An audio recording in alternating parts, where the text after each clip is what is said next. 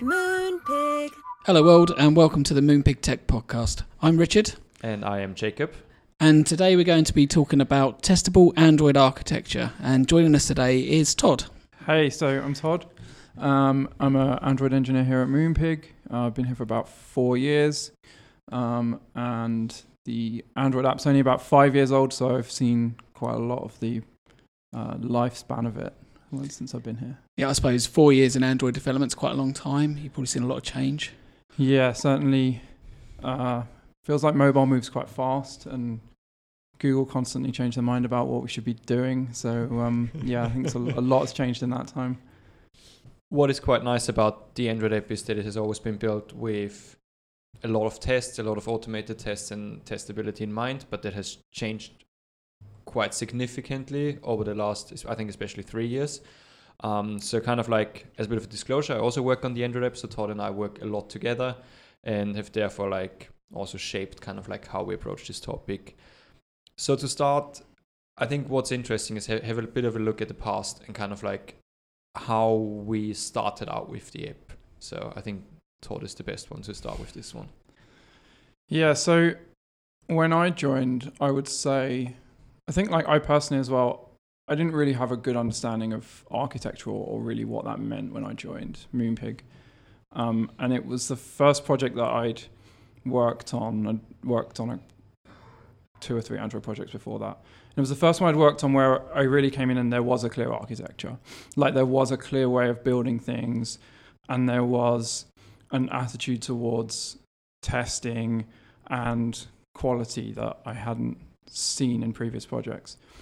Um, but if I look back now, like we've moved on a lot further from that. But when I joined, we built things basically using uh, what we'd call MVC in the Android world. It's a little bit different from like MVC on web or such, but the principle is kind of the same. So what that means is we have these objects on Android. So we have activities and fragments, which are basically our UI classes, um, but they're very, very tied into the framework. So that makes them very, very hard to test because all of our code's written in Java. What- What's Java? We now use Kotlin, but it's it's JVM, right? And you can't run the classes that are very Androidy on a normal JVM running on your laptop. So you have, in order to test those things, you have to either run them on an actual device, which is slow, or you have to get like a third party framework which allows you to test those classes. And we used to use uh, Robolectric to do that, which was really common in the industry a few years ago. And is also slow. yeah, and is also really slow, and and also then leads to other problems like s- as soon as there's an update to Android that changes some part of the API, Robolectric has to be updated in order to maintain compatibility with that. And we'd have issues where a new version of Android comes out and you change the like target version of your app and half of your tests break.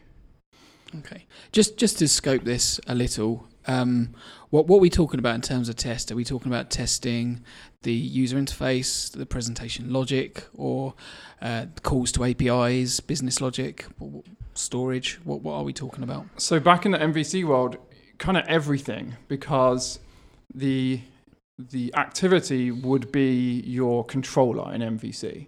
So Android thinks it's your like UI class, but you're now using it as a controller and it's full of business logic. And in that controller, we would have references to our like networking dispatchers that would go off and make network calls. So you're kind of like testing, you're trying to test everything in one place. Um, and that makes your test really complicated. It makes it hard to like mock out the bits that you don't want to test. And the problems from earlier where Yeah. you everything's slow basically. Yeah, plus you have the issue that Robolectric takes a few seconds to just even start up before you can execute your unit test, which of course is horrible, right? The feedback loop is, is slow, very slow. So of course the the reasonable next step basically is to say like, well, don't put your business logic into your Android UI classes. And that's kind of like where the next iteration came from, which is like MVP, which is like model view presenter, um, which I think was coined mostly by the Android community. And the idea is there that you keep the UI stuff on the view, on the activities and the fragments, and you now move this logic into the presenter, right? Which now has the nice benefit of being able to say, like, well, I just instantiate my presenter. It doesn't know that it lives on an activity or a fragment, and I just execute the test in JUnit, which is, of course, a, an improvement over MVC. Yeah, um, actually, I've used uh, MVP quite a lot in, in the past, building web apps and Windows apps. So it's Oh. uh, it's a fairly well-known pattern. Well, see. Um, what, what? So just just to add again a little bit more context to this, um, that sounds like a great move, bringing your business logic out into a, a class that's Mm. on its own that you can test. But how do devices play into this? Is there any impact, or was there any impact, particularly in your MVC world, where different devices actually behaved slightly differently, and therefore your test, the assurance you got from your test wasn't as high as you would think? Yeah, so one of the reasons we tended to use Robolectric rather than testing on actual devices is because although Robolectric has the issues I talked about, at least it's consistent and you can run it like Robolectric is a framework that runs on your your dev machine basically. So it's running on JVM. So that was how we would get consistency in our tests. Um, and at that point, in terms of actual like screen testing or UI testing, which we did do as well, uh, we used Appium for that, which we've since moved it all to Espresso. Um, but yeah, you would run into that as well. You'd have to be careful with like different devices will behave differently. Samsung will change something about UI or the way that a button looks, and sometimes you try to click on it with your test and it doesn't find it. And, and I feel like a few years back it was worse. I feel like Samsung now especially has like caught up and, and got a bit more stable and a bit more in line with, with core Android. Um, but yeah, I think three years back you, would have a lot of issues. And also then in between Samsung versions you would have a lot of issues. Um, And what what about device sizes and things as well? I mean, did, did the screen size make a difference to to things, or does that is that not actually within scope of this? So I think we're in a in a lucky position where the layout of the screen doesn't change much if you're on a tablet or on a phone. We mostly like resize things. Mm-hmm. Uh, so it's not like oh yeah, when you're on a tablet, we display this whole new area for you and hide it when you're on the phone. Right. So that makes it easier for us, and I think that's therefore why it was never that big of a concern. We would still manually test okay. different So- device sizes. So, so at that point, there was there was still a, a need and requirement for manual testing across these devices. Is, is what you're saying, right? Yeah, That- yeah. Yeah, and we used to do we used to do a lot of manual testing because the screen testing was slow and unreliable. Yeah. Um, mm, that was just the best way to do it. And we used to do like a lot of testing. I remember at one point where we were like, make sure we test every every ticket on a Samsung because mm, like the majority of our users run on Samsungs. They're like really popular phones. So like i- we would occasionally run into something that only happens on on a Samsung. Okay. So, so the negative impact of all this really was that a it would take you a lot of boring, repetitive work to QA your stuff and make sure it's fine every time because you're repeating those tests on many different devices, and therefore I guess it really slowed down your release rate. Yeah, and I think there was kind of two issues with the architecture when I look back. I mean, there, there was there's lots of things and lots of things we've improved, but kind of two big issues, right? One of them is that testing was not not in a good place, and the other one was just that actually maintaining the code was hard. Like especially MVC, just having lots of stuff in your activity is just it's messier to then try and make changes to and add new features to. Um, and I think probably MVP when we moved to MVP, it did definitely come out of wanting to take some of that business logic out and move more of our tests to just being JVM tests. Um, but also, it was like, let's split this logic out into a separate class where you can just make changes to it more easily. Yeah, because I guess an important requirement of these tests is not just that you, you get that assurance that things are working well now, it's that it makes it easier for you to change stuff in the future. And from from what it sounds like you were saying, before you went to MVP, that was difficult to make change. Yeah, definitely. And like we we don't we move quite fast, right? Just with the way that we work, we're very like I almost don't want to use the word agile because I think it gets overused, but like I think we are, and we don't build a massive feature for three months and then release it. So we really like, as in we split stuff down and we do we try and release every week or two. Mm. So we really need to be able to make small specific changes without breaking things that are still releasable to the user and that was just really hard to do under especially mvc Cool. So, so you moved from MVC to MVP, and the world was a bit brighter. yep that's a pretty good summary Okay. what happened next? So uh, MVP was a really good step, and I would say it was the first time that I was kind of involved with like what's wrong with an architecture and what do we want to make better about it. Um, and so what we found after we moved to MVP was it improved a lot of those things we've just talked about. But as soon as you try to build a complex screen, you run into an issue that really has been an issue that's kind of plagued Android development since the beginning of Android, which is that managing the state of your view is really difficult and gets messy. So on Android, in your activities, you have this concept of like a bundle, which is basically just some data that can be serialized. And the system will write all of that out for you when your app like gets backgrounded or or the phone rings or whatever. And then when your app comes back, it gives you that bundle back, and then you have to restore it all. Um, and that's kind of horrible because it's really tightly coupled to your UI code. So having like if we go back to the MVC days, having all of your like business logic in the same place makes it into a, a big mess. Um, but the problem with MVP was that we still kind of had that problem. We didn't have a good way of knowing what the current state of the screen was, other than kind of hoping Android knows what's going on in and of itself. So we kind of started looking for something better.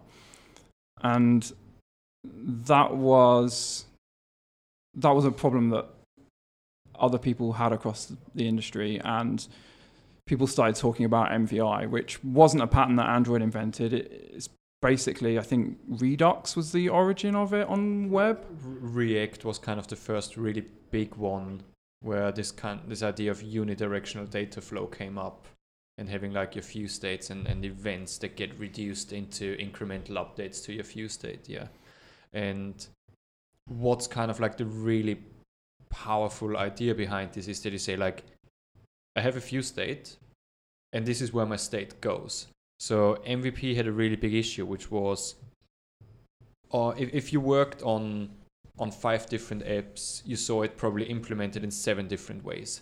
Like the community couldn't align into like okay if we say we do mvp this is where our view state goes. This is where our like things that we've fetched from the network or anything goes right? And you would end up with these things like where you would keep some stuff in the presenter and some stuff on the ui but then yeah your whole view gets destroyed and you're like oh wh- how do i not deal with the stuff that i kept in my presenter and this is where this idea from from react is really nice because like well you have a state and everything needs to be in that state right so So can you quickly explain what sort of things might be in the state? So, so the view state is it it should be a, a complete representation of of the the UI, maybe also some other bits of data related to that. But the idea is that it's everything you need to be able to put the screen and the app back into the state that it is in right now. So a very simple example would be if you have a login form and you start typing your your email address and you rotate halfway through, then your half entered email address sh- should be in your view state. Or you have loaded, in our case, like 20 cards in a gallery, um, and you come back, you should still have these 20 cards. You should not need to do another network load to restore them. Right. And this sort of state is is almost temporal. So it's it's there for the scenarios you mentioned, like you rotate the screen, or a phone call comes in, or you switch to another app for a bit. But it's not meant to be there forever, right? It expires, presumably. Yeah, normally it does. So like if you really need to persist things across multiple app sessions or whatever, you can use like there are like Android databases you can run locally, or you just use services if, Mhm. if you have that stuff on services. Yeah. Okay. This is all about making sure the user has a nice seamless experience. Then. Yeah, so I think the most common example of of where you need this is when you rotate the device because on Android when you rotate the device, Android throws away your entire activity, makes a new one, and then basically restores some it will restore things that are in the UI like text fields that have text in will restore themselves, but it won't restore other things like data you got off the network that you're going to use when someone presses a button or your custom view might not restore itself perfectly depending on how you've set it up. So um, that rotation use case is probably the best example on Android of where uh, you want that to be seamless, right? Especially on tablet. The user rotates their tablet. You just want them to be able to carry on exactly where they were. Yeah, I think if it didn't work for me, I'd probably throw the tablet. So makes a lot of sense. so you mentioned you'd moved from MV, MVP to MVI to help with this. Can you explain what MVI is? That's a new one on me as an acronym. So, yeah, MVI is. Um, I, I'm not a big fan of all the like MVX acronyms because I sometimes feel like they don't all necessarily represent the same ideas with the M and the V. Um, but basically, the idea of MVI is that you have a a single directional flow of data that starts with generally the user pressing a button, doing something, ha- uh, making some interaction with the device. And that's an intent, right? That's the I in, in model view intent. So the user has an intent to do something. And what we do with that is we take that intent, like say they tapped on the login button, and we say, okay, we need to like go and make a network call or or update some uh, database or whatever it might be. You may need to go off and do something on another thread.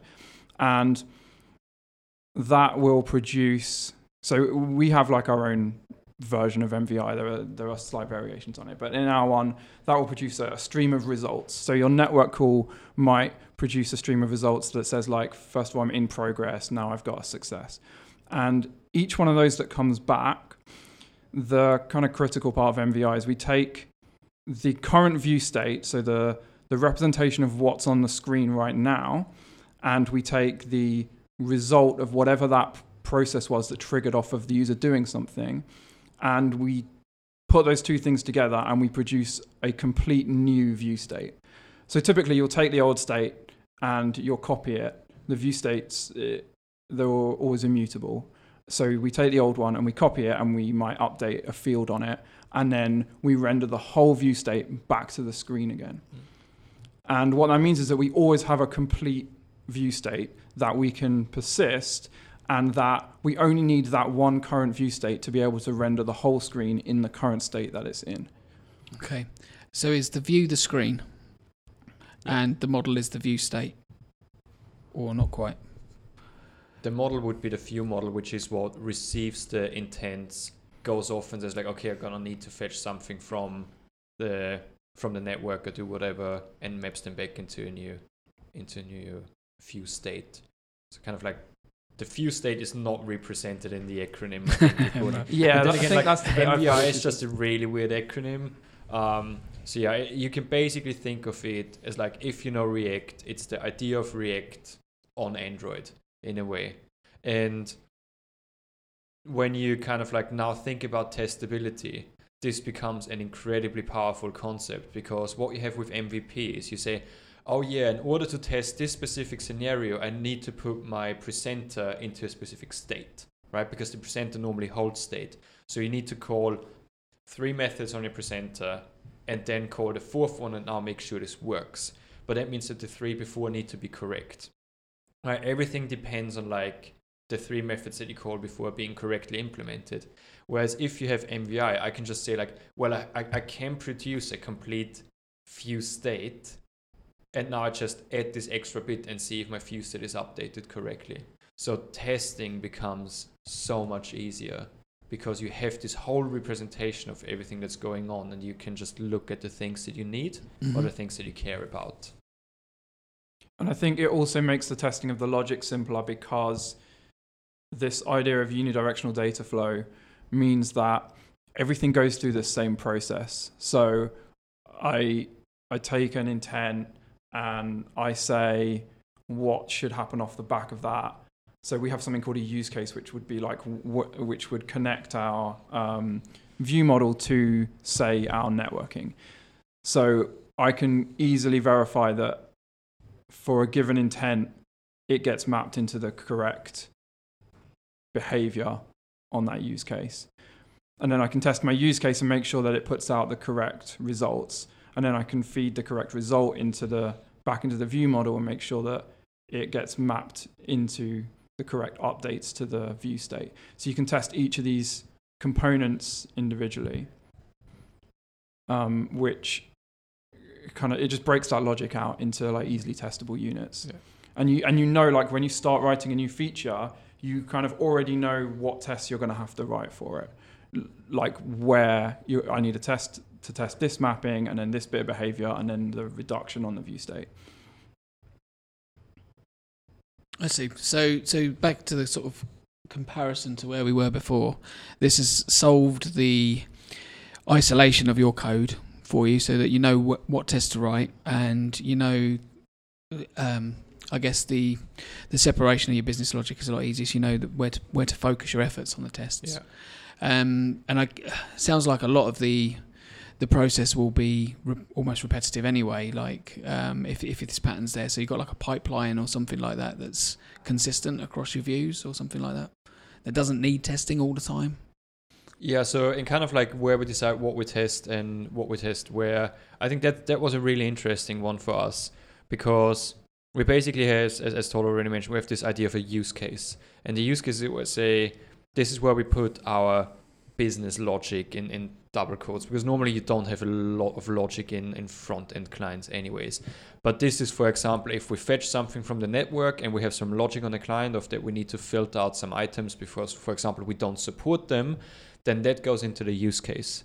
And then the use case and then the use case feeds back the list of, of the items to the view model and the view model now has kind of like the UI logic in terms of like, oh yeah, if I have two bits of data, let's say, I don't know, the name of the user and the occasion of like the reminder, I put them together in one nice title string. And then all we do in the UI is basically take the pre-formatted title and put it in a text view. So right, so we want to keep our UI as as stupid as possible. So we Mhm. don't need to basically touch it. So we don't need to test it, or we have a very high, um, a very high confidence that it's so simple that we're not gonna break it easily, Mm. right? Because So- those those are the classes that are expensive to test, right? Because Yeah. that's your activity. yeah, So if we can just say we're happy to not write tests for this because it's one line of code that puts a piece of text on an Android widget, then great. Yeah. And is that where you are right now? yeah. And, and it's the same with the buttons. You could say like, well, we don't test that the button is hooked up to trigger the intent into the view model, but also like, it's very unlikely that it's just gonna break because it's such a low complexity piece of code, and it's something that you should test at least once when you just implement the feature, right? If you don't test that your button triggers the right intent, then you- you're doing something obviously wrong. And what we found in kind of like testing our view model, I think this this was an interesting, a bit of a revelation for us, is because we're very much used to mocking. So the way we would test our view model is basically say like, if I send in this intent and I have a mocked use case, and my mocked use case returns me this set of data, then now my view state looks like that. So actually, we were we were testing basically like the whole loop, but with a mocked use case. And what we saw is when we now added a new field to one of our data entries, like all of our unit tests would break. So actually, it was very hard to refactor. This was very hard to kind of update things without all of your unit tests breaking. And it's like this is not what unit tests should be for. So at one point we went like, well, the whole idea of React was is that you have a lot of of pure functions, right? You have an input and you have an output, and you don't have a side effect. So we basically just decided to say like, well, let's just test the mapping from the intent to what the use case receives. And let's just test if I have this view state and I get this stuff back from the use case, this is the new view state that I'm getting out. So we basically threw a lot of kind of like our mocking code away, and suddenly it was way nicer to to actually refactor things. And then we just have a set of a few unit tests that actually test our base view model, and the base view model is the one that makes sure that if we get an intent and it's mapped to an action, it's like handed over to the use case. So when a result from a use case comes in, it gets handed back to the to the view model. So we don't need to retest this all the time. Yeah, it makes sense. It'd be the same thing every time. Um, so, so you've got all these individual tests. What do you do to make sure that everything plays nicely together? So, yeah, that that was kind of like originally we used to do that by testing the whole view model in one go, and when we changed the changed our approach to that so that we were testing the individual functions and then testing the base class, we had to like take another look at how do we test across the whole system because you still want to do that kind of integration test and make sure that everything plays together nicely in reality. Um, so we so we used to have espresso tests which were screen tests which would like test it from the point of view of the user um, but they're slow right? So what we don't want to do is write an espresso ui test for every single interaction possible on a screen. So what we did instead is we said we'll have espresso test for like a few main scenarios but we'll write JVM based tests for all of the like smaller, more detailed interactions, and they cut across the whole system, all of our layers. So we take everything from we basically the easiest way to think about it is we cut Android off the front and we cut the network off the back, and we run a mock HTTP server. Basically, it runs on device, on the device that we're testing on, and we instead of treating Android as the UI, we just say, well, we trust that our activity is going to render the view state properly. So if we just assert the uh, state of the view state, then that's good enough for us to be confident in it. So then we kind of do what we used to do originally, where we uh, like feed the intent in and check the view state comes out. But now we're not actually mocking anything out. So we're using the real view model, which we were originally, but also we use the real use case and we use real repositories. And the only bit that's faked is the actual HTTP response comes back from a server that runs on the device. Sounds good. Makes a lot of sense to me. Do you still get any value out of espresso tests? Yes. So we still use espresso tests and we kind of see them as our like last line of defense. So uh, we have what we call journey tests and what we do with espresso now is we say what are the core experiences that absolutely must work for the user? So for us that's things like open the app pick a card customize the card buy the card add some flowers check out with uh, credit card, land on the confirmation screen, see your order number.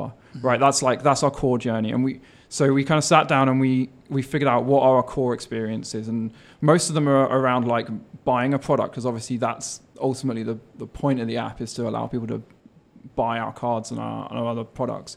Um, and there's a few others that we do in terms of like, can you log in and log out properly? And we make sure that those screens work because we think those are important.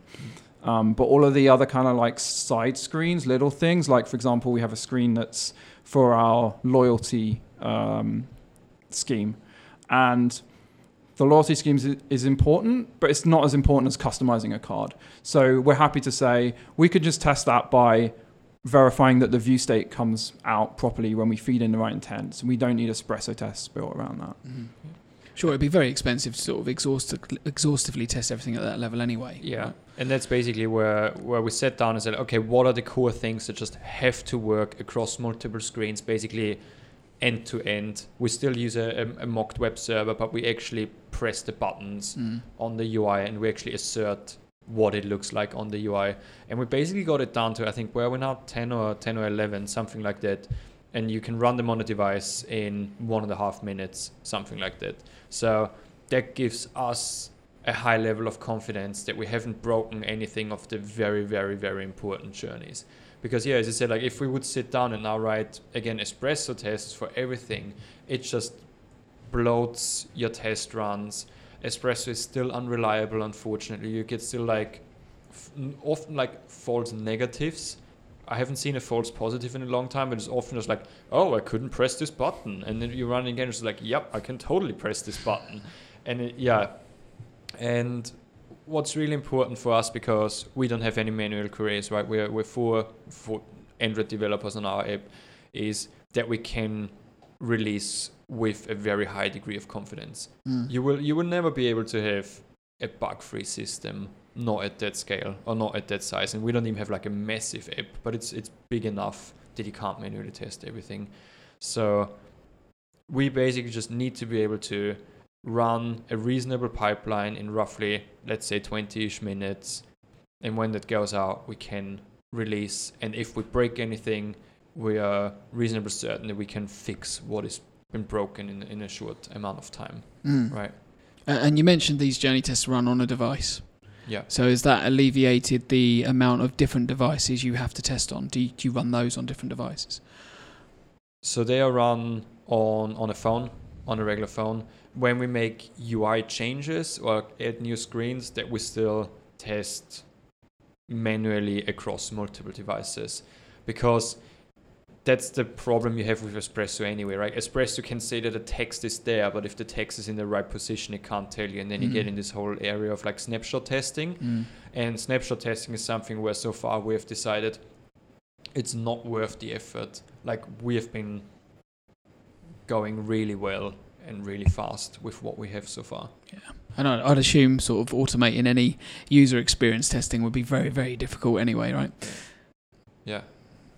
So, so what's the uh, net impact then of moving from let's let's go right back from MVC to MVI? What have you seen? Wow, that's uh yeah, that's a big question. Um, Well, you're a happier Todd. I yeah, assume. definitely. Um, I think you know it's really hard to like put it all together because we've done it in a lot of small steps, um, and I think that's actually one of the that's one of the interesting things about how we've moved through different architectures is that I've seen people try to re-architect the whole app in one go and then they don't know what problem they're trying to solve and they don't necessarily solve the problems they actually have. Whereas what we've done is like even with MVC, like I, I've s- I've definitely skipped over details here, but we went through like three or four kind of different iterations where I could like describe notable differences between them. Where we were like, here's an actual problem with this solution. What can we do to make this better? Um, and I'd say only really when we jumped from MVP to MVI was it like a big change in one go. And even since we started using MVI, we've we've kind of iterated on it a lot, and we've like we've talked a, lot today about like how we've changed our testing strategy. But even in terms of the actual architecture itself, we've made little changes, improved the way that we do like navigation between screens. Um, so yeah, to put that all together and say like what's the difference in one go is quite difficult. But just the from my perception, like the speed that we deliver at has changed drastically. And the ability to go back to a screen that we built a year ago, or even that someone else built a year ago or more, and quickly add a small feature or a small change to it is completely different when you go back to one of our MVI screens compared to if you go back to some of the because there's still a couple of screens around that are in MVC. And when you go back to those, like sometimes, I mean, me and Jacob had a ticket quite recently, and like we spent basically a day or more, like just figuring out how this thing even worked. And we never have to do that with MVI because it just follows a pattern. hmm And I think it's that it's that pattern that gives you the value, lets us go faster, lets us modify things, makes it maintainable, and gives us the like confidence in our tests and that we can build more things in that way going going So it's a consistency of approach. yeah. And and for me, I definitely had a few takeaways from from this whole because like when I started a year ago, we already did MV, MVI in one form, but we still had more screens that were MVC and stuff. And that's the thing. We don't go back and rewrite like the change password screen immediately because it doesn't give us a benefit. But kind of the takeaways for me were, was it like have a consistent approach to where you put your state, right? The second one is write as many pure functions as you can. If you have functions that just take an input and you get an output, they're just so much easier to test. And the third one for me is if you have something that's very hard to test, like frameworks and stuff like Android, move everything as far away from it as possible, right? And none of these are revolutionary new ideas. This has been around forever, especially the last one, which is called the humble object pattern, right? And I think it's been written in books 15 years ago. But it's still surprising to me if you're very, very rigorous with these things and if you like really stick to them and say, like, okay, pure functions, stay in one place, and things that are hard to test, keep them as, as simple as possible, you can get very, very far. Yeah, I think that's good advice for programming in general. if I'm honest with you. Um, right, I think I think we're we're done. Is there anything else you wanted to add? Uh, yeah, so we did a talk back in November at Lundroid, which is the the London Android uh, meetup, um, which was is relevant to this. It was all about our architecture, and it goes into a bit more detail around uh, the the technical details and a bit more the history around MVC and MVP. So. Um, I don't know if we can put like a link to that somewhere in the. We sure can. Great. Um, and if anyone's interested, um, it was unfortunately filmed on a mobile phone, so the video isn't great, but um, you get to listen to my voice. So. and who wouldn't want to see that? Yeah, even more than you already have right now. so I'll, I'll, put the, the link to that video in the show notes. Great. Great. Well, that, that, does mean we've come to the uh, point of the podcast now where Jacob gets to ask you some kind of awkward question. Oh, I, I don't think it's awkward. I just know you have been playing Luigi's Mansion a lot recently. I have, yeah. So the question is Mario or Luigi? Definitely Luigi. but I think because I so I'm the youngest of three, so I was always like I always had to play the other character in video games whenever me and my brother would play together. so I would always have to be Luigi. That's so interesting. I pretend I like it. see, see, I relate to Mario, but I think that's because we sort of share a physique, basically. awesome. Uh, yeah, thank you so much, Todd, for taking time today to chat to us. Thanks for inviting me. Thank you, dear listeners. If you enjoyed this episode, make sure to subscribe on whichever platform you're using to hear our lovely voices. If you have any questions or want to get in touch, um, feel free to tweet us at MoonpigTech. And bye bye. Moonpig.